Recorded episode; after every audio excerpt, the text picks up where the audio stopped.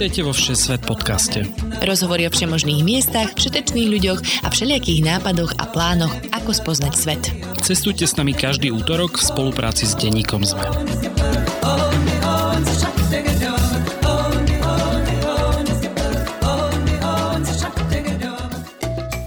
Ahojte poslucháči a poslucháčky, nadšenci cestovania po celom svete.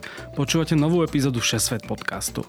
Dnes sa vyberieme do krajiny, kde sa doslova tvorili svetové dejiny. Izrael je kolisko viacerých náboženstiev, krajinou plnou tisícročia starých pamiatok, rôznych kultúr, prírodných rozdielov, no aj výbušnej politickej situácie.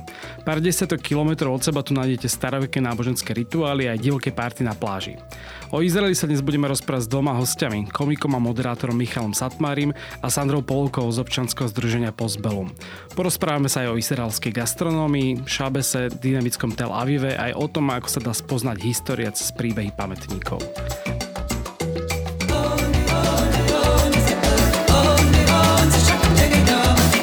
Ahojte, vítajte u nás vo Šesvet podcaste. Ahoj. Ďakujem za pozvanie. Ja vás teda tak krátko predstavím, alebo teda môžete sa aj sami predstaviť, ale Michal, ty si komik, stand-up komik, novinár, aj jeden z tvojich programov teda sa volá, že profesionálny žid, takže prezentuje sa aj takto, alebo povedz mi teda, že čo máš vlastne ty spoločné s Izraelom? Tak, tak ako sa volá aj ten môj špeciál, áno, e, som ho nazval profesionálny žid, lebo ak si zadáš do Google žid a Slovensku, tak ti vybehnem ja a Lasica. A Lasica žid nie je.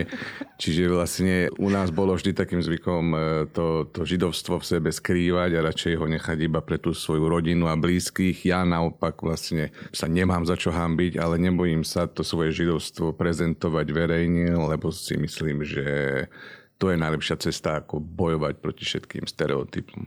Mm. A teba vlastne s Izraelom teda spájajú nielen tieto že náboženské väzby, ale aj rodinné, keďže tam žije tvoj otec. Áno, áno, že ja som ateista, čiže náboženské vôbec ma nespájajú, ale sú to národnostno-rodinné vzťahy, keďže ja som aj dlho žil v Izraeli, takže považujem Izrael za svoj druhý domov. Mm. A Sandra, čo teba možno vlastne prilákal do Izraela, alebo ty tam vlastne sa dostal primárne cez prácu a cez Postbellum, kde teda ja tiež pracujem a robím tam časopis, takže my sme vlastne so Sandrou teda aj kolegovia, aj spolužiaci zo strednej školy, takže sa poznáme hrozne dlho. Ale teda prečo sa ty dostal do Izraelu? Bola si tam prvýkrát už kvôli práci alebo aj na nejakom na dovolenke? Ja som tam ešte nebola na dovolenke. a nie, tento rok som bola pár dní, takže iba súkromne ale dostala som sa tam, áno, kvôli práci prvýkrát a bolo to asi, že no, 2016 alebo tak nejak, čiže asi 6 rokov dozadu. A prečo v Izraeli? Je to kvôli príbehom 20. storočia, že jednoducho ľudia, ktorí boli pôvodom z Československa alebo priamo zo Slovenska, tak mnohí, ak sa im podarilo prežiť druhú svetovú vojnu, tak emigrovali do novovznikajúceho štátu, do štátu Izrael Mnohí ho budovali, to je napríklad aj príbeh Eliho Vaga. A teda do Izraela chodíme celkom často, ak nám to COVID opatrenia umožňujú. A primárne tam teda natáčame príbehy 20. storočia, príbehy ľudí, ktorí prežili holokaust. Takže vlastne tvoj primárny cieľ, prečo tam chodíš, tak je väčšinou práve to natáčanie tých pamätníkov. Vy sa tam s nimi stretávate, chodíte tam väčšinou aj s celým štábom, ak to tak môžem nazvať. A máš popri tom vôbec čas akože spoznať možno troška viac? Alebo je to možno aj spôsob, ako sa dá vlastne spoznávať aj, aj to samotné miesto a tá krajina? Určite áno. Ehm, ja som tam bola ešte, myslím, že dvakrát eh, spolu s Martinom Korčokom a so skupinou učiteľov. Ehm, boli sme tam týždeň, tá skupiny učiteľov sa obmieniali v prípade jednom aj druhom. Boli sme teda presne týždeň na vzdelávacom seminári v Yad Vashem v Jeruzaleme. A popri tom, keďže väčšina tých ľudí eh, bola úplne, že prvýkrát v Izraeli, tak eh, sa tam vytváral program, aby mali aj možnosť spoznať časť Izraela, najmä teda Jeruzalém, ale aj boli sme na Masade, eh, spoznali časť Mŕtvého mora, tí účastníci, čiže popri práci sa snažím vždy, a to nielen v Izraeli, ale v akejkoľvek inej krajine, kde sa ocitnem, tak sa snažím trošku spoznať to genius loci. Mm-hmm. Michal, ty koľko času si strávil v Izraeli? Kedy si tam možno bol prvýkrát? A potom si tam dostal teda aj pracovne, aj študíne? Tak e, môj otec emigroval ešte za hlbokého socializmu a ja som si myslel teda, že už ho nikdy neuvidím, ale e, prvýkrát sa mi podarilo dostať v 88. na tajne cez Grécko že sme išli s mamou akože do Grécka, no a potom vlastne reálne až po, po revolúcii prvýkrát oficiálne a ja som reálne urobil tú áliu, že som sa vysťahoval v 93. Vlastne som tam žil nejakých 6 rokov a potom som sa vracal a vraciam sa dodnes každý rok. Hmm. Prečo si možno vybral aj mm, štúdium tam? Akože Izrael je známy tým, že teda má kvalitné školy, veľmi rozvinutú vedu, technológie. Bolo to aj preto, alebo? Čo ja viem, mohol by som ti povedať taký ten, ten Oficiálny. Oficiálny dôvod, ale neoficiálny bol ten, že už som tam žil veľmi dlho a začínal mi odumierať mozog a keďže pochádzam z rodiny, kde vzdelanie bolo vždy veľmi dôležité, tak sa odo mňa nielenže očakávalo, ale aj to bolo mojou povinnosťou ísť študovať.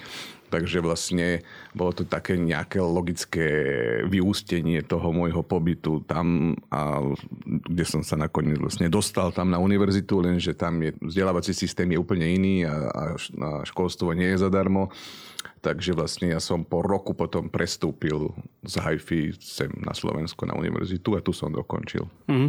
A chvíľu si tam strávil v nejakom miestnom kibuci tomu si sa ako dostal? To boli také pre židovské deti e, zo Slovenska, ergo z celej východnej Európy sa dalo ísť, sa to volalo, že ulpana voda, čo znamenalo ako, že sa učíš hebrejčinu 3 dní v týždni a 3 dní v týždni pracuješ, aby si si zarobil na ten pobyt. Hmm. Na tak chodia aj tí voluntír z celého sveta a vždy to ide tak na pol roka. Sa. Tak ja som tiež tak plánoval, lebo ja som nebol veľmi pripustený k maturite.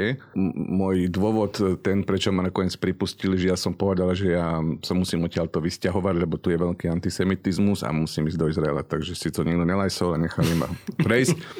Takže ja som plánoval, že idem na pol roka tam do toho Ulpanu, ale nakoniec som sa zalúbil do miestnej traktoristky a už som tam zostal. Romantická láska ako z románu, hej?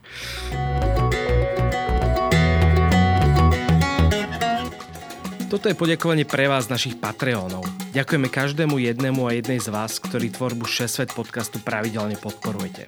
Obzvlášť našim ambasádorom Márii, Ivanovi, Patrikovi, Radovanovi a Michalovi Ziankov.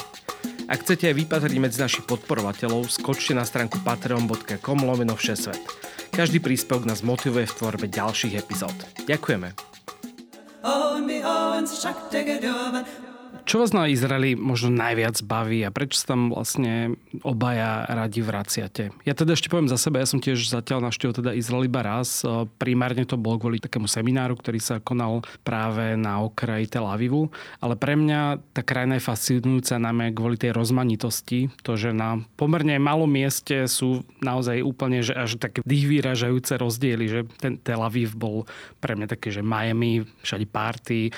Prekvapilo ma to, aké to, že veľmi že LGBT-friendly mesto a potom človek prejde hodín ďalej do Jeruzalemu a tam vidí naozaj tie najkonzervatívnejšie skupiny ľudí v tom starom meste. Takže to je, pre, čo je tá krajina podľa mňa veľmi fascinujúca. Takže čo je akože pre vás také možno najzaujímavejšie na tom Izraeli? Mm, pre mňa je to asi presne rozmanitosť, ktorá je tam úplne že všade prítomná. A pre mňa je možno vlastne tak úplne prirodzené, keď som tam, že ako vnímame Izrael ako krajinu, kde teda je úplne že živý ten konflikt, čo v skutočnosti je, ale keď si na tom konkrétnom mieste a mnohokrát sa mi teda stáva aj to, že mi chodia tie notifikácie zo slovenských médií, že čo sa všetko odohráva aktuálne v Izraeli, a aký to vytvára z toho odstupu pohľad na tú krajinu, ale v skutočnosti je to o dosť inak. Že naopak, eh, mnohokrát aj priamo v Jeruzaleme mám absolútne pocit eh, nejakej solidárnosti a úplného súzvuku medzi eh, fungovaním jednoducho aj arabskej, aj židovskej komunity v Abutor, kde žije moja priateľka Jana Markus, tak presne žijú vedľa seba. Sú susedia ľudia rôznych národností, ale aj náboženstiev a ten konflikt tam nie je taký uh, citeľný, ako to možno sa javí z toho odstupu uh, a z, možno iba zo sledovania médií. Čiže úplne, že tá multikultúrnosť je tam pre mňa úplne, že, že prirodzená a, a mne strašne vyhovuje vlastne. Mm. Ja by som opäť mohol prozaicky tiež povedať, že je to tá rozmanitosť, ale vôbec to tak nie je. U mňa je to presne tak, že pre mňa, ja sa tam aj preto cítim doma, lebo všade, kde pozriem, je žid A to je pre mňa úplne niečo, že aj tam to je žid, aj tam ten smetiar je žid, aj tam ten čašník je žid, aj, aj, aj, aj tam ten taxikár je žid, všetci sú židia. To ako keby ste, tak ako pre vás, vy ste tu doma, aj ja som doma na Slovensku, ale predsa len je nás tu 5,5 a tam je každý žid. Že ja tam, ja som, povedám, keď som bol prvýkrát v Izraeli, tak ja som nosil vždy na krku e, veľkú Davidovú hviezdu tu na Slovensku. Lebo som tak sa cítil, že hrdo, aj keď som to skovával, mal som to pod košelou vždy a jak som došiel do Izraela, tak som si povedal, že dohaja, na čo to máš? Mm-hmm. Som to dal dole už som to nikdy nemal na sebe už viac. Čiže to pre mňa je také, že sa tam naozaj cítim, aj keď je, to nie je Európa, ako poznáme my tu na rozmaznaný stred Európania. Je to naozaj tá multikulturalita je tam fascinujúca, že ten Žid tam síce je, ale ten Žid je z Argentíny, ten Žid je z Etiópie, ten Žid je z Iránu. To je úplne iná kultúra. Je to tam tak na tom malom plácku tak pomiešané, že a každý si doniesol to svoje. Ale presne, že ideš napríklad autobusom alebo električkou v Jeruzaleme a rozprávaš sa s kamošom po slovensky alebo s kolegom a zrazu niekto vedľa teba začne na teba po poľsky alebo po česky, že ešte je to, že, že je ten fakt, že mix tých národností mm-hmm. aj, že ľudia, ktorí vlastne emigrovali do Izraela, tak, tak je to je to strašne multikulty, akože a, a mnohokrát sa cítiš tak, že nestretneš toľko súzvukov možno na ulici v Bratislave alebo ja neviem v Humenom než v Jeruzaleme. Aspoň ja mám teda mnohokrát taký asi, príjemný pocit. No, mne sa dostalo, sme boli e, Rošany kraj, také na severe taká lanovka, ktorá ide do, do jaskín podmorských, ohromné miesto navštíviť. A ja som tam bol s kamarátom, ktorý bol, ma prišiel navštíviť z Bratislavy a išli sme v tej lanovke v tej kabinke a tam sa rozprávali, ak sa chlapci rozprávajú, kurva sem, kurva tam a toto také všaké toto a ten pán starý, čo tam prevádzkoval, to on, že prosím vás, páni, slušne ste by ste mohli hovoriť. Slovák, ktorý tam žije 80 rokov. Hm, takže treba dá pozor na jazyk. A nelakalo ťa tam potom uh, zostať, lebo ty si sa vrátil na Slovensku, aj keď si tam študoval a neviem, či teda asi máš aj občianstvo izraelské. Mám, mám, mám. Že či ťa nelakalo vlastne tam zostať žiť? Sám si novinár a vieš, že darmo ja sa budem tváriť, že ovládam tú hebrejčinu a stále mňa živí a živil jazyk a ten môj jazyk je slovenčina a ja by som v Izraeli nemohol robiť to, čo robím tu. Už keď som sa vrátil sem do školy, tak ja už počas prvého ročníka som nastúpil do televízie ako, ako pomocný redaktor a už som zostal pri tom. To ale neznamená, že one day keď budem veľmi, veľmi bohatý a predám všetky svoje byty, ktoré tu mám a nehnuteľnosti, tak si možno tam kúpim dvojgarzónku niekde v Naharí. O, to je jedna z vecí, čo ti za to možno tak vyjde, lebo teda to sa potom k tomu v tej otázke logistiky, keď dostaneme, že, že Izrael není akože veľmi lacná krajina na život asi.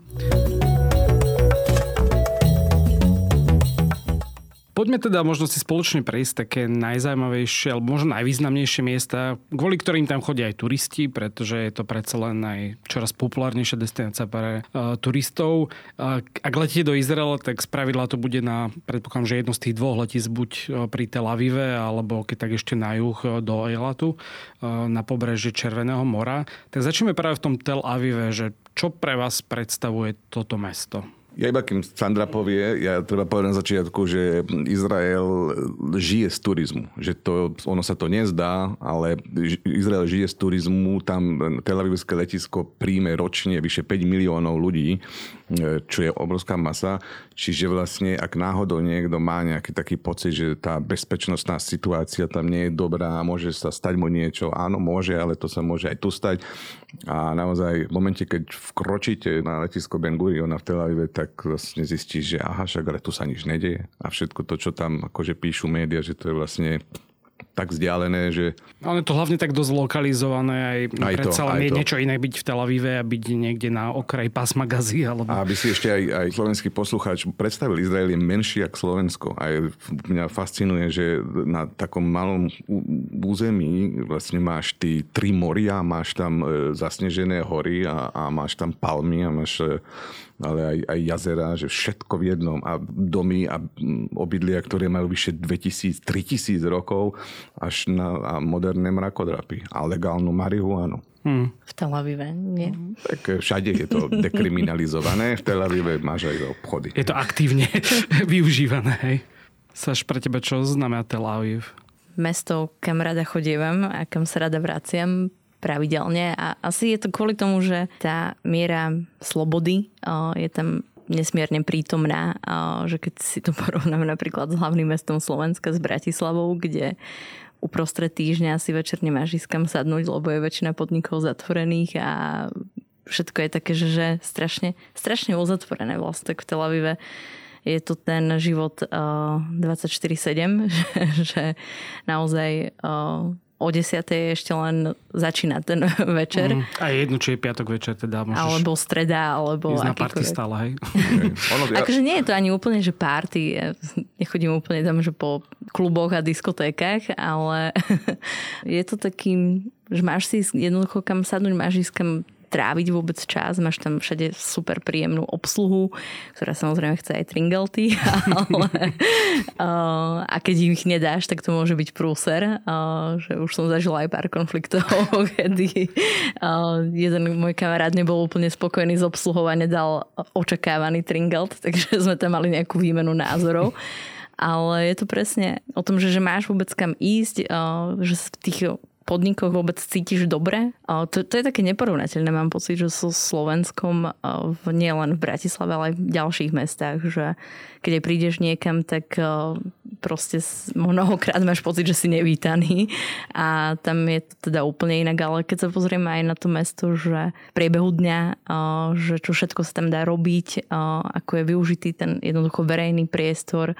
na relatívne malom území, že, mm. že naozaj či už chceš ísť športovať, alebo chceš sa nejak akože kultúrne vyžiť, galérie, ja všade. Akože fakt, fakt veľa ľudí športuje, že proste všetci. tá pláž, všetci tam behajú one, s obnaženými uh, telami.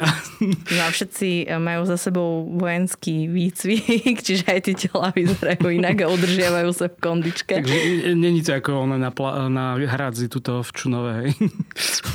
Treba ešte ale povedať jednu vec, ako by som sa zastal aj Bratislavy trošku. E, nezabudnime, že to je v subtropické pásmo a mesto má pláže od hora až dole a je tam teplo.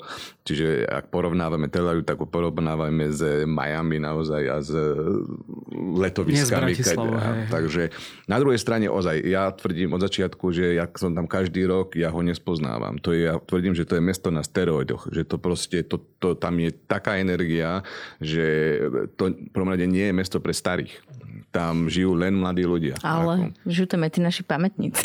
Preto sú, to je minimálne. Okrem toho, že tam je strašne dráho v tom Tel Avive, že to je najdrahšie mesto, jedno z najdrahších mest na svete. To je drahšie ako New York. A, a, a naozaj to mesto nie je pre starých. Tam, tam, tá, tam tá rýchlosť toho, jak to celé ide a jak, to, jak, to, jak ťa to valí, tá, to, ten život tam. Ja, napríklad môj brat žije v Tel Avive celý život a a má dobrý job a robí v televízii, robí nové redaktora, šéf editora e, relácie a, a zarába na naše pomery neuveriteľne veľa. Stále si nemôže dovoliť ani len garzonku v Tel Avive. Musí sa, má, má stále roommate, napriek tomu, že má pomaly 40 rokov. Ten Tel Aviv je naozaj Nestačí tak 4 dní vždy, lebo to je, proste je to fyzicky a psychicky náročné. A finančne, a finančne neuveriteľne, aj keď ten street food sa dá jesť, e, ten nie je tak drahý, lebo Izrael si, teda Tel Aviv si zakladá na tej street foodovej kuzíne, že to je, oni tvrdia, že to je najlepšie na svete a naozaj tých reštaurácií skvelých je tam strašne, strašne veľa mm. a ty večer si ani, aj keď ti chce sadnúť, tak je to plné ešte o 4 ráno. Mm. A každá jedna, takže napriek tomu, jak Sandra hovorila, že je to naozaj na takom malom mieste, je to koncentrované tam to, to, tie všetky veci o tej histórii, lebo Tel Aviv má mm, skvelý systém v tom, že oni nebúrajú veci. Nebúrajú. Napríklad tie štvrť, ktorá sa volá Neve Cedek, čo bolo kedysi, to je najstaršia časť Tel Avivu, čo boli iba také malé domčeky, hrozné, normálne na celom svete by to zbúrali, nie, tam to proste, ináč Abramovič do toho investoval. A teraz je to jedna z najkrajších miest e, Tel Avivu, tam sú galérie, malé reštaurácie, vinotéky a, a úžasné to je, alebo, alebo si zoberieš, však tam je zapísané v UNESCO, máš asi 4000 budov v Tel Avive, čo je centrum svetového Bauhausu, architektonického mm. slohu, čo je to, to si nevidel ešte. Tam je takéto pekné námestie okolo tom de, de, Dizenko, hej, no, tam som ale ubytovaný. To, áno, tam, ale potom sú celé štvrte. Sú celé mm. štvrte, ktoré sú Bauhausové, to je zážitok. A treba, ak, ak tam budete náhodou niekto, zobrať si túr s guidom a prejsť si to. Mm. Čo sú také zaujímavé miesta konkrétne, ktoré máte buď radi v tom meste, alebo ktoré že stoja za návštevu? No ja mám určite e, Sarona Market, to je to bývalé templárske domy, ktoré tu Nemci postavili ešte pred vojnou, potom došla vojna a všetkých vyšmarili odtiaľ po vojne a ostali tie, tie domy a tam urobili tržnicu, kde je fantastické jedlo, taká indoorová, to ja mám rád. Také hipsterské. Veľmi hipsterské, veľmi hipsterské, áno. A potom tie malé ulice e, okolo, okolo trhu okolo hlavného trhu, kde vlastne to tiež zážitok tam ísť. Tam, keď oni čo nepredajú, to sa naháže do stredu všetko a príde taký buldozer a to celé tak to bere to, čo ostalo. A tam sú malé také uličky, plus ja vždy rád idem do Jafo, čo je historická časť Tel Avivu, plus je štvrť, kde sa konajú umelecké trhy každý útorok. Hmm. Na Chalat Binianim sa to volá tá štvrť. A tam je tiež, to je tiež zážitok vidieť to. Asi no, sú to podobné, ale samozrejme, že tým, že ja som tam ani nežila a nechodím tam tak často, ale snažím sa aspoň raz za rok teda, ak to umožňuje. Však jaká náhoda? Ja som nevedel, že Sandra je v Tel no, Ona nevedela, že my sme sa stretli proste uprostred mesta. to je o tom stretávaní, áno, že, že mi takmer oči vypadli, keď zrazu, že Sandrik, že čo? No. To si bol voliť vtedy, nie? To bolo tesne vlastne pred vypuknutím covidu ešte v 2019. Mm, byť, no. no ale teda ja uh, rado trávim aj ten čas na pláži, ale nie úplne, že, že cez deň, keď uh, je nevydržateľne, ale že večer si ideme sadnúť uh, buď niekde k pláži, alebo priamo na plážu a tam si dáme drink a on proste akože taký ten chill s všetkými tými mrakodrapmi a hotelmi v pozadí a jafom trošku ďalej, ale, ale je to vlastne čarovná. Teraz, keď sme boli natáčať pred pár mesiacmi aj spolu so kolegami, teda zo slovenského pozbelum, tak, tak boli prvýkrát všetci v Tel Avive a v Izraeli celkovo. Čiže aj oni si to celkom užívali presne, ako mm. keby nemali sme veľa času, čiže mnohokrát je to o tom, že ja naozaj si tak uh, krájam, uh, že aj hlavne v noci, z toho, že aby som aspoň niečo bola videla. A to je výhoda, že to mesto žije aj v noci práve. No presne. Ale inak toto platí celkom aj pre Jeruzalem, že aj keď je to trošku inak ladené uh, mesto, tak, tak aj ten nočný život tam jednoducho funguje. Funguje, lebo je Nový Jeruzalém a nie, nie je to len naozaj to staré mesto, tá, tá história, to centrum toho svetových náboženstiev, ale je už aj Nový Jeruzalém, kde sa žije a je tam pekne. Mm-hmm. A chodí tam električka, čo nebýva v Tel Avive. A plus, čo Izraelci hovoria, je tam o mnoho lepšia klíma ako v Tel Avive, kde mm-hmm. je mhm. strašná e, vlhkosť a hic. O to oceánu asi. Takto. A, a v tom Jeruzaleme, tam aj sneží. Tam aj sneží Eva. Mm-hmm. Raz za rok e, na pár hodín. Mne sa ešte veľmi páčilo, ako tam uh, ľudia robívajú také ako keby až rodinné barbecue, neviem, či cez víkend, že naozaj na tej pláži proste idú skupiny ľudí, niečo si tam opečú, uh, pokúpu sa. Dosť veľké voľny tam boli, ja som bol v septembri a teda neviem, či tam sú vždy také voľny, že nie je to úplne takéto pokojné plávanie. Že... A to sú tam tie vlnolamy, takže... Uh-huh. To... Ono je to. Izrael sa stáva po Austrálii a nejakých tých portugalských plážach jedno z veľmi vyhľadávaných surferských miest. Mm-hmm. Áno, ale teraz sme boli vlastne u Eliho Vaga, ktorý žije v Rishon Lezion, čo je kúsok od Tel Avivu. Vieš tam ísť 20 minút, ale vieš tam ísť aj 2 hodiny, keď sa dostaneš do traffic jams a s tým, že tam naozaj tá pláž a to more je úplne že open, že tam sú naozaj že tie voľny oproti Tel Avivu dosť neporovnateľné, mm. že tam sa nedá vlastne ani kúpať. Hej, to je ďalšia vec, to, čo som teraz povedala, hej, áno, tie, tie zápchy, to Bratislava sa môže skovať, čo tam je, preto ani v Tel Avive skoro nikto nemá auto. Oni majú metro napríklad? Stavia no, sa, oni, stavia ale sa. Že už stavia teraz sa. budú otvárať, nie? Už jedna trasa je, ale ono metro, ono to nebude pod zemou. Uh-huh. Ja som, keď som to teraz bol naposledy, čo sme boli v lete, takže sa mi chváli, metro bude hovoriť, kde to kopete? To bude metro nad zemou. A, takže, to vlastne my máme metro. Čiže v Tel nikto nemá auto, lebo nemá ho význam tam mať a, a všetci jazdia na tých kolobežkách, elektrických bajkoch, čo je strašne nebezpečné, lebo ty vidíš ten strach v ich očiach, najmä turistov, že, že on vie, že zomrie, ale nevie kedy. Ale tu na Bratislave som si nepožičal kolobežku, ale tam som by som bez toho nemohol vlastne fungovať. Hmm. Hm, ja zomriem že aj tu, aj tam, no. Podobne. Dobre, poďme do toho Jeruzalemu, keďže je to vlastne možno tak okolo hodiny autom, keď nie sú zápchy, bežne asi teda oveľa viac. Ale teda ja som tú trasu išiel akorát v piatok večer, keď za normálnych okolností už sa tam skoro nedá dostať. A teda tie mesta sú naozaj že dosť rozdielne tou kultúrou a tým životom, takže v čom sú vlastne odlišné? Vieme všetci, že Jeruzalém je centrum všetkých svetových náboženstiev najväčších a ozaj to tam je cítiť. Ako keď sa prejdeš naozaj s tým starým mestom a vôjdeš do jednej z tých brán, tak eh, ono to tam cítiš nejakým spôsobom a, a, vidíš to, že a prechádzaš jednotlivými tými, tými štvrťami a cez židovskú cestu, arabskú cestu, kresťanskú a potom dojdeš aj k tomu božiemu hrobu alebo k tomu múru nárekov alebo, alebo ak nie si Izraelčan, a, tak aj do tej Alaksa Mešity a je to naozaj ty sa pozrieš tam a to sú veci, ktoré majú fakt, že 2000 rokov a, to také nevidíš normálne. Mm. Ja tam brutálnu atmosféru, teda ja som, napriek tomu, že nie som teda veriaci, tak pre mňa naozaj som cítil akože magicky, že bol to tam, či už to bol ten piatok večer a naozaj vlastne je to také prázdnejšie ako bežne, ale aj potom takto hoci kedy cez deň je to naozaj, že niečo, čo som nikde inde na svete za to teda nezažil, taká tá atmosféra toho, tej spirituality, ktorá ale není možno iba len náboženská. No. No aj keď vojdeš do chrámu Božieho hrobu a všetky tie vône, ktoré sa tam mixujú ešte aj či už so sviečkami alebo uh, proste... Potom. Čo? Alebo potom. Aj potom.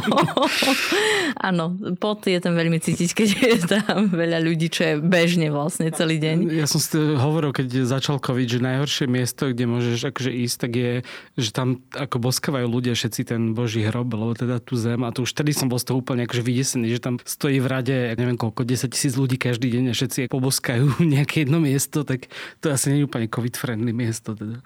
Asi nie, ale... Ono, ak idete že na výlet, na, že to, 10 dní si urobíte trip do Izraela a máte nad podľa mňa, že nad 45 je dobre si urobiť základňu v Jeruzaleme a tam stráviť a odtiaľ vyrážať. Keď máte po 45 kudne, dá sa bývať v hoteli v Tel Avive a odtiaľ vyrážať, lebo to je, je to stále centrum. Že Izra- či Jeruzalem je mesto pre starých, Tel Aviv pre mladých. Je to pokojnejšie, o mnoho pokojnejšie, aj tá klíma je príjemnejšia. A je to tak ako, že blízko všade, kde ideš, ako ono, ten Izrael je veľmi úzky, je dlhý, akože má, má 800 km na dĺžku, ale z toho stredu sa dá odšadiaľ. Mm. A na tie sveté miesta sa väčšinou dá pomerne akože jednoducho dostať, neviem, napríklad tomu múru nárekov, treba síce prejsť cez nejaké checkpointy a kontroly, aspoň teda keď som tam bol ja, tak sa to kontrolovalo. No, no ale nie je to problém, nie? Nie, nie. A nie len to aj v rámci kresťanského pútnictva dá sa ísť aj do Nazaretu, aj do Betlehemu bez problémov. Mm. Ono je asi potom iný zážitok, že tých turistických skupín, ktoré tam idú za kresťanskými zdrojmi, pomenujeme to takto. a než, keď tam ide niekto, že samostatne, že ja som vlastne zobrala na, myslím, že 3 dní mamku na takýto výlet a keď sme potom odlietali uh, už z Tel Avivu myslím, že do Košíc sme leteli, to bolo také crazy, tak uh, tak eh, sme sa rozprávali presne s takými dámami, ktoré boli v takej turistickej skupine a oni boli úplne, že nikdy viac, to bolo hrozné, v kuse sme boli iba v nejakom autobuse, neviem čo, moja mama úplne, že to bolo super, ja sa tu chcem vrátiť, lebo mala úplne iný feeling, Aj, to než sa ten turistický. No. Ja som teda mal šťastie, že som býval u jedného miestneho židovského chlapca. To bol akože celkom veľký zážitok, lebo my sme sa stretli na hosteli v Tel Avive a to bol chalan z ultrakonzervatívnej židovskej rodiny, ktorý ale zrazu zistil, že mu tá viera vôbec nedáva zmysel. Separoval sa akože od manželky, od detí, bol tak 27 mohol mať a teda zrazu akože začal spoznávať uh, dary života. A, Ty a si mi ukázal. to je, ale bol teda s nami akože na hosteli na diskotéke a pýtal sa, že ako sa má prihovoriť dievčaťu, lebo do nejakého veku sa nerozprával s nikým iným okrem sestry a mami a, a rodinnými príslušníkmi. A, a bolo to veľmi zaujímavé a potom vlastne bolo zaujímavé vidieť aj tu jeho perspektívu v tom Jeruzaleme, že on naozaj on býva v tej arménskej štvrti, tak naozaj starom dome a, a hovoríme aj o tom, ako tam chodia vlastne Židia z celého sveta alebo z Ameriky študovať veľmi často a že vlastne aj sa ako keby mení ten názor, že my sme tam boli v septembri, takže tam boli všetci ešte takí plný radosti, sa tam one laškovali s dievčatami na námestí a hovoril, no o pár mesiacov už sa tu nebudú úplne laškovať, takže akože bolo to veľmi zaujímavá perspektíva, ale teda to mesto má určite takú svoju atmosféru. Ktoré sú ešte možno také body, ktoré by ste odporúčili na návštevu? To je strašne veľa, ale že strašne veľa.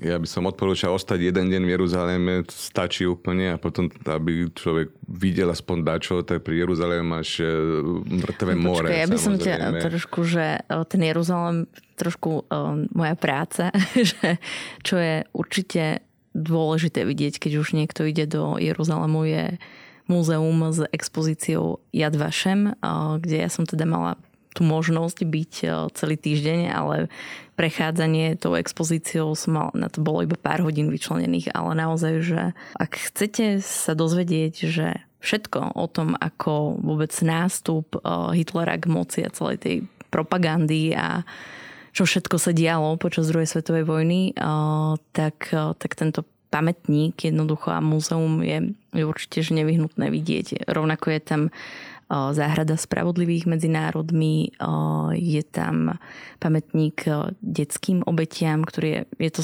neuveriteľné silné miesto. Hej, akože aj, aj, aj to samotné miesto, akože veľmi pekne to spravené, také pietné a naozaj to A malo teda... architektonicky je to úplne, že aj v tom, ako je vybudovaný architektúrou Jeruzalem, tak je, je to inak architektonicky. To z iného, vlastne je to jediné miesto, ktoré je z iného materiálu vôbec postavené. Čiže ešte je vlastne zaujímavý bod, že v tom Jeruzaleme tá architektúra je tam taká jednotná a že si to celkom drží to mesto, že naozaj je také Hej, to, je ten to je kameň, ktorý je vlastne len tam. Jeruzalemský. Takže určite je Yad Čiže aspoň dva dní. Áno, alebo sa nepôjdete a užijete si dovolenku tak, ako má byť a nebudete e, chodiť na, na príšerné, smutné miesta. E, ja za celých čo som tam žil, som tam bol raz v živote a nikdy viac tam už nejdem. Ale e, hneď pri Jeruzaleme je však ako kúsok je mŕtve more, je div sveta, čo je naozaj ako zážitok sa bachnúť do tej vody a sa úplne nebachneš. Jemne, samozrejme tam treba presne postupovať a byť tam 10-15 minút maximálne, ale je to zážitok naozaj sadnúť si na vodu a nevedieť sa potopiť, plus hore je tam Masada, kde Herodes bol a kde obliehali Židov a je tu, tam sa vyvezieš hore, alebo keď máš sílu, ideš pešo. Ale Trvá to asi 40 minút alebo 30 No, pešo. Však, ale na to vymysleli lanovky, aby tam Tam ľudia ešte vlastne chodili. lanovka, hej? No však áno, Ok. ja som tam vždy na lanovke. No, ale... A je to tiež úžasná vec a odtiaľ máš výhľad na celú toto mŕtve more a to okolie a potom ideš ďalej, môže, tam máš, máš tam púšť Negev a uprostred tej púšte máš červený canyon, čo máš pocit zase, že si, alebo ak ste videli Star Wars, tak to je úplne krajina, tam je Mitzpe Ramon, tam to, ten výhľad z toho, že vidíš celú tú púšť.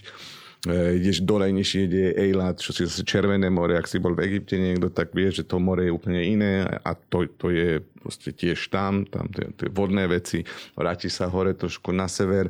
Ja mám veľmi rád je ten Galil, ten hore, ten sever Izraela, lebo to je také zelené a sú tam hory. Tam sa dá dokonca aj lyžovať, hej? Áno, Mount Hermon je, je vysoký jak Gerlach, dá sa, máš pocit aj, že si vo Švajčiarsku trošku aj tá architektúra je tam taká, A akože chodia Izraelčania Ježiš? Maria, každý Izraelčan ti povie, že on je, je najlepší lyžiar na svete, keď vidí prvýkrát v živote sneh.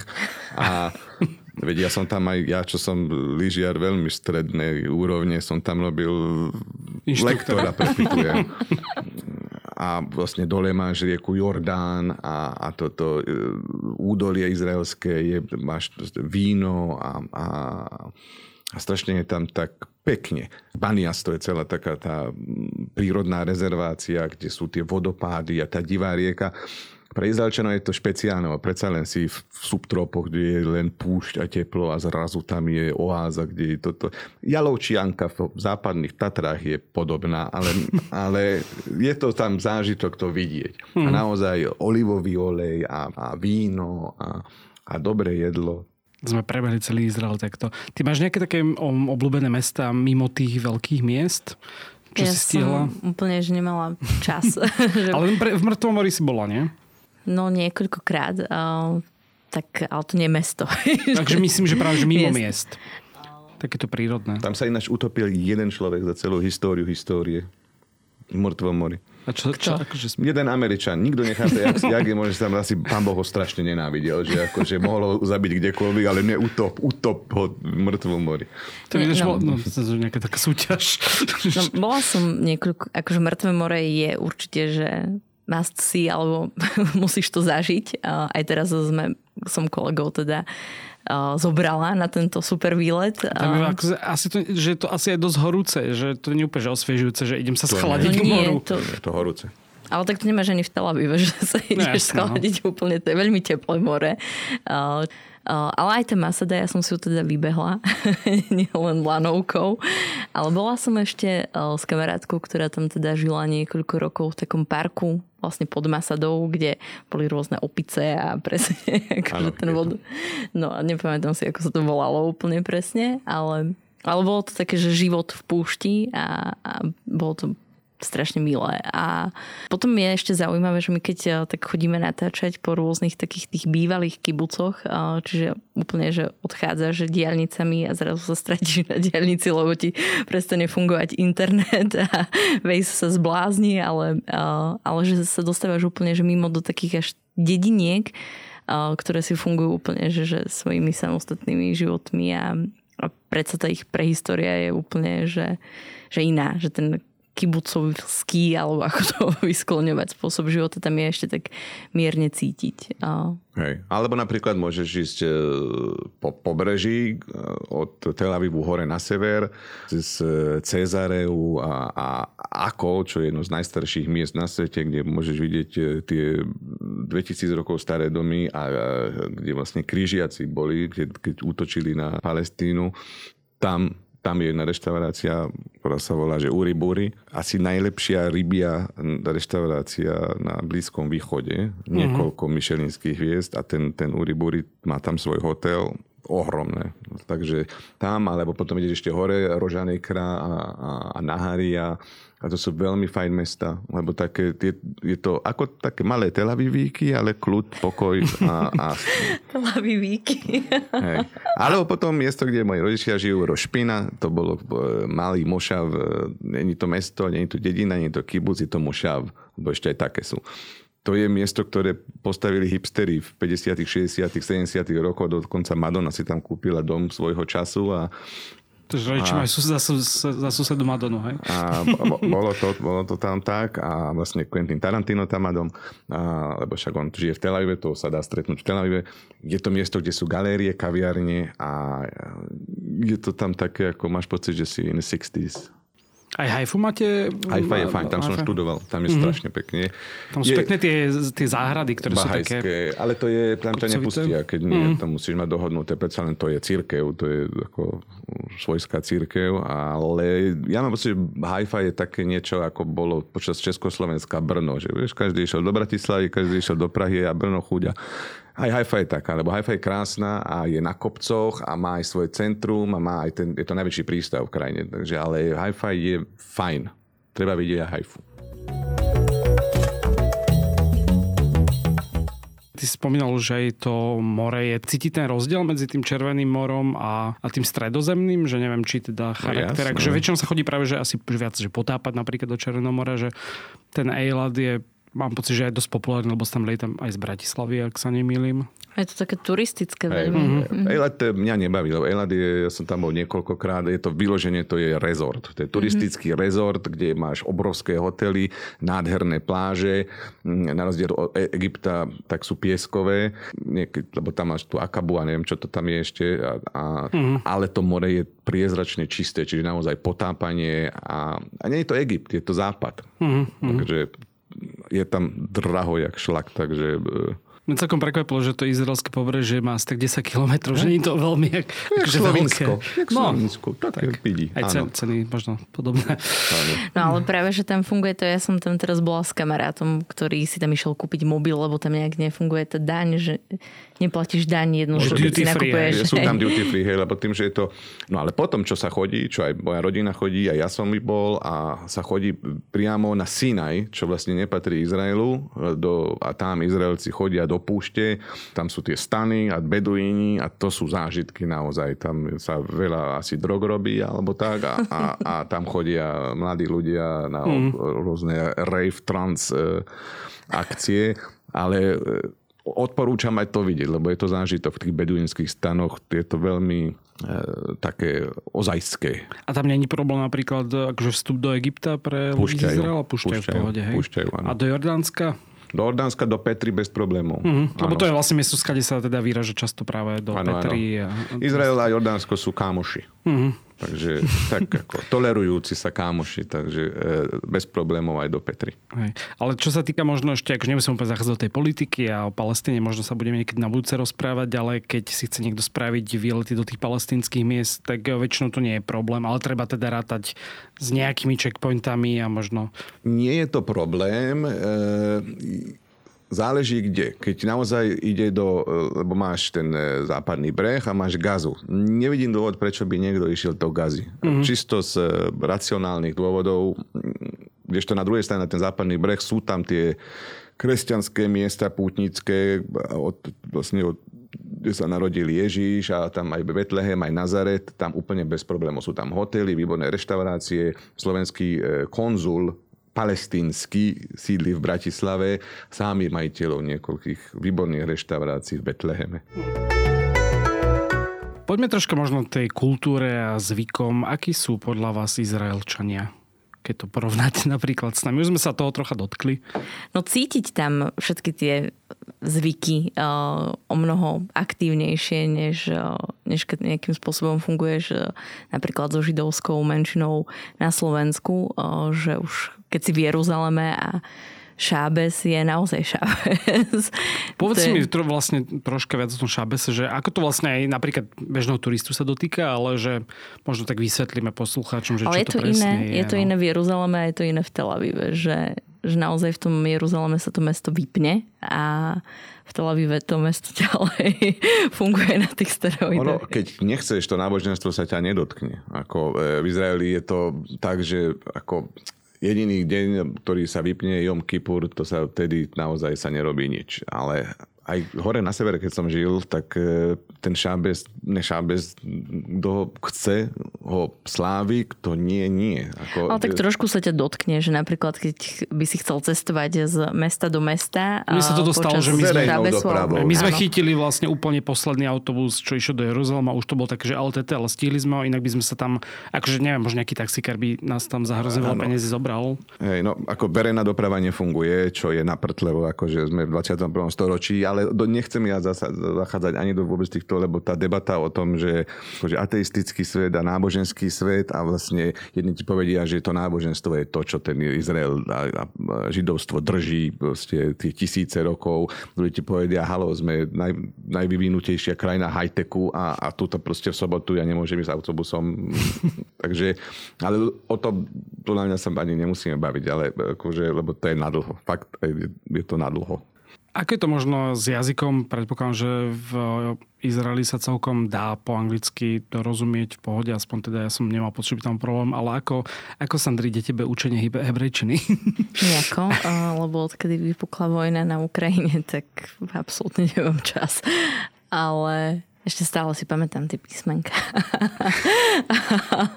a tam sme skončili a stále opakujem, že to dá raba a beseder. Čo Ale ono, ty si sa pýtal, akí sú Izraelčania na začiatku, na to sme vlastne vlastne neodpovedali. Hej, hej. No. Lebo ja, mne napríklad táto natúra, tá, tá povaha Izraelčanov strašne vyhovuje. Lebo každý je v podstate odinakial každý prišiel od, od, a priniesol si zo sebou aj tie svoje národné zvyky. Čiže vlastne ty stretneš na ulici na káve si s niekým, ktorý došiel z Iránu a bude ti hovoriť, že však čo sa diví, však ani naše babky nevedeli čítať. Vieš? A, ale myslí si, že je proste najmodrejší na svete. Plus, keď si zoberieš už len jeden malý rozdiel, že v Európe my keď stojíme v rade, stojíme v takom hadíku alebo v rade. V Izraeli sa stojí všade do trojuholníka. Okay. do trojuholníka sa stojí a sa to tak zlieva do takého lievika. A každý si myslí, že má byť právo prvý, ale na druhej strane to, sú to ľudia, ktorí sú ochotní, otvorení, smejú sa radi, bavia sa radi. Ale sú aj každý si myslí, že je najmodrejší, čiže ja tam veľmi dobre zapadám.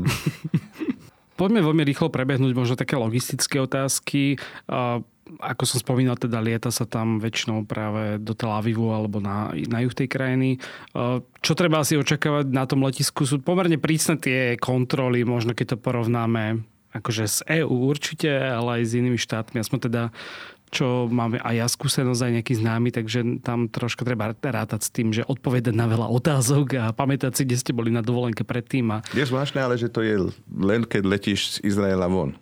Ináč to ma tiež prekvapilo, že prečo pre Boha ono to niekoho zaujíma väčšinou, že... Vieš, už sa ťa zbavujú, už, už... Kedy si boli aj naopak. V prvom rade treba odpovedať pravdivo, nešáliť. Nešáliť, nevymýšľať si, lebo oni, to, oni na to dojdú. Oni na to dojdú, Sandra môže hovoriť. E, čo, čo neš, si neš, Nič, neš, nešálila nič, ale proste nedohodli sa, niekto letel prvýkrát, však nech povie, jak to bolo s e, kameramanmi. No, Vieš, ja, je to...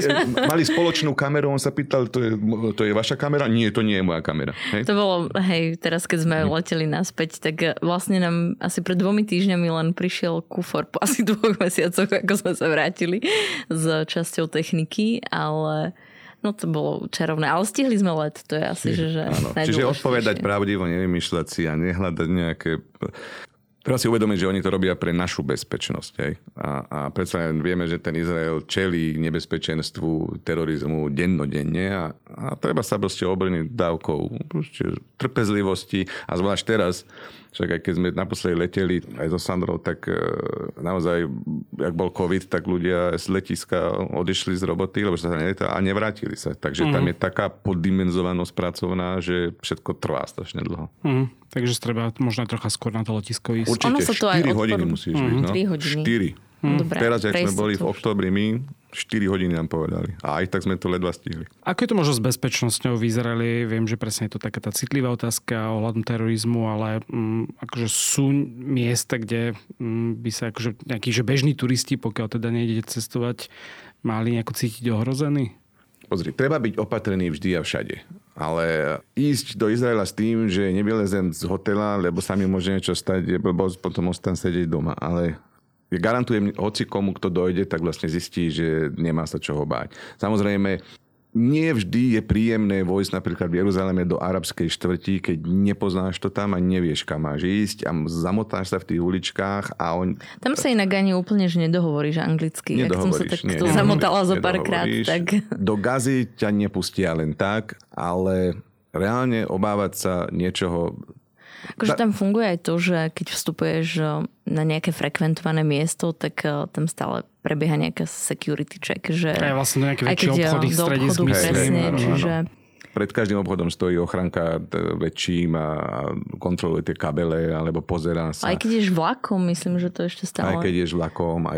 Keď si verieš, tak každý tam na ulici bol v armáde, bol vojak, takže mm. v podstate je to tam veľmi bezpečné. Keď už ste načetli tie vlaky, ako sa presúvať po krajine, keď teda chcete ísť medzi tými mestami a, a nemáte vlastné auto? Tak dá sa požičať auto, samozrejme. Ako... A keď eh, chceme, že jednoduchšiu alebo lacnejšiu verziu, lacnejšiu, nie jednoduchšiu, tak, eh, tak tie vlaky, minimálne, že Tel Aviv, Jeruzalem, to ide, že v kuse mm-hmm. a za 40 minút si a tam vlastne sa nedostaneš ani do žiadnej zápky, mm-hmm. čo, je, čo je super.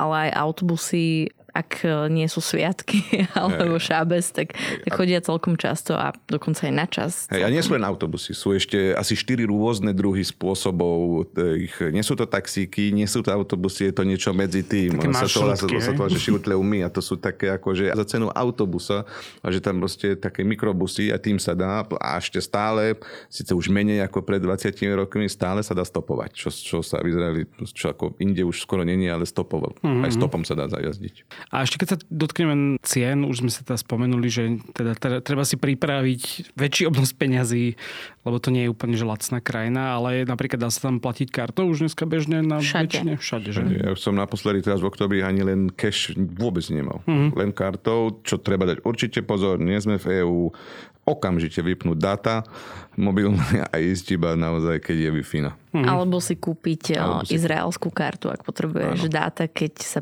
presúvaš napríklad auto a potrebuješ navigáciu. Ale je tam akože Wi-Fi na všade, alebo teda dosť... Na väčšine. Tvária sa, že je, ale... ale a lepšie símku, hej. Ale nie, nie všade to... Ale však si na dovolenke, na čo potrebuješ dáta furt.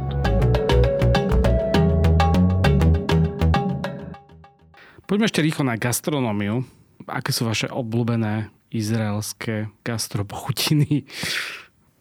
Tam sa dá jesť všetko. všetko je strašne dobré. Náš kolega Dominik Janovský je známy tým, že by v kuse žul, ako to rozpráva. A v kuse je hladný a fakt, že v kuse a nevie sa dojesť, ale keď sme boli teraz natáčať v Izraeli, tak uh, on bol v kuse prejedený. Na všetko rozprával, že je strašne dobré a nechcel odísť kvôli tomu, ako mu tam chutilo jedlo. Tam je akože také veci, ktoré tu si akože korenie, povieš, to že, je...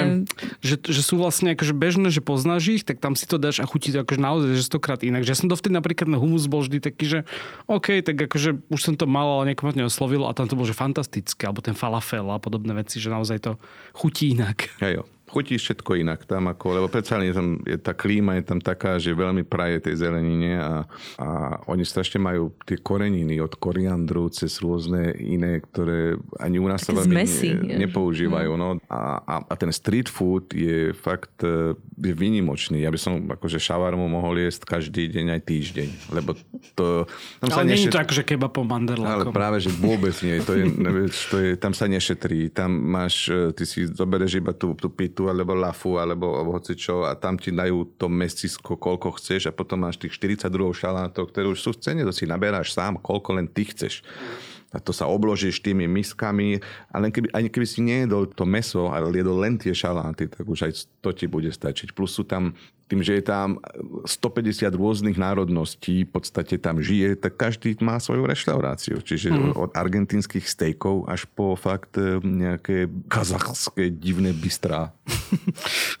Máte nejaké obľúbené teda konkrétne jedla, také, ktoré možno nie sú úplne z tých akože najznámejších, že alebo povedz mi na, napríklad ten šolet, čo to je.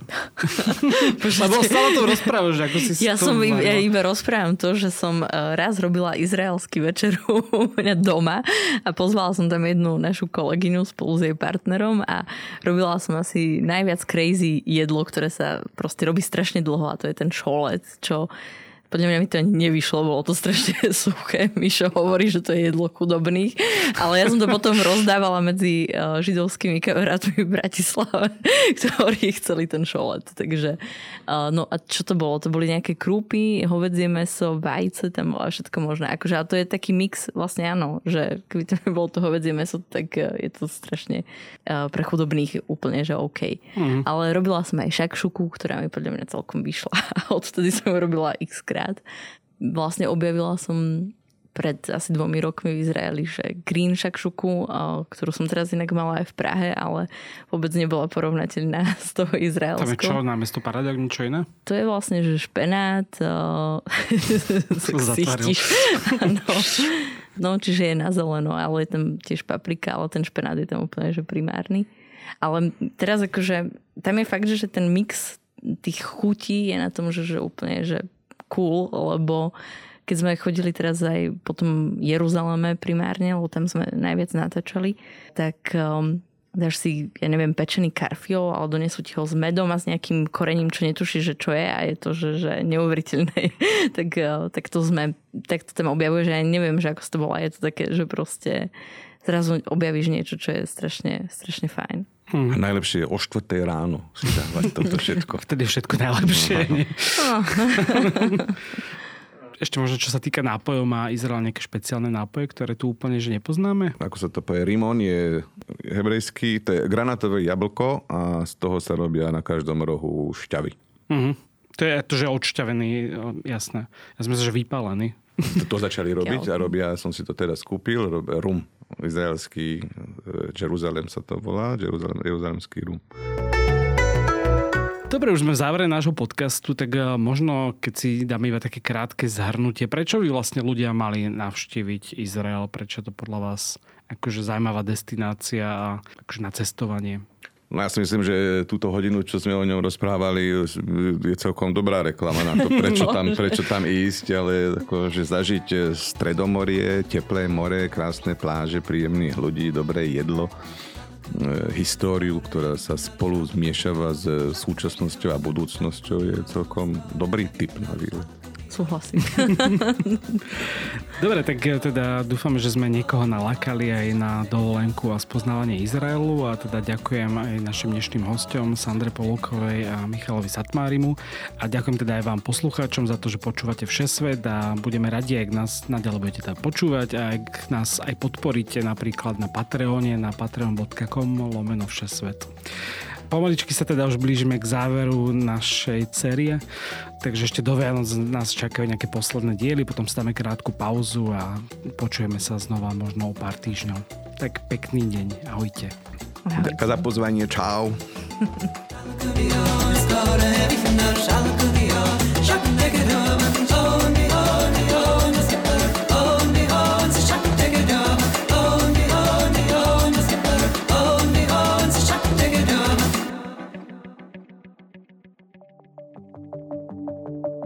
Prečo kolagen nie je žiadnym zázrakom ani skratkou k zdraviu?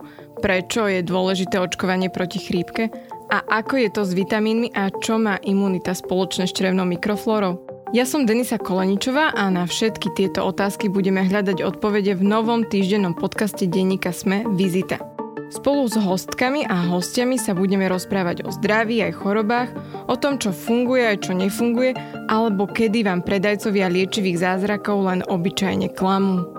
Podcast Vizita nájdete každý útorok vo vašich podcastových aplikáciách, ako aj na sme.sk.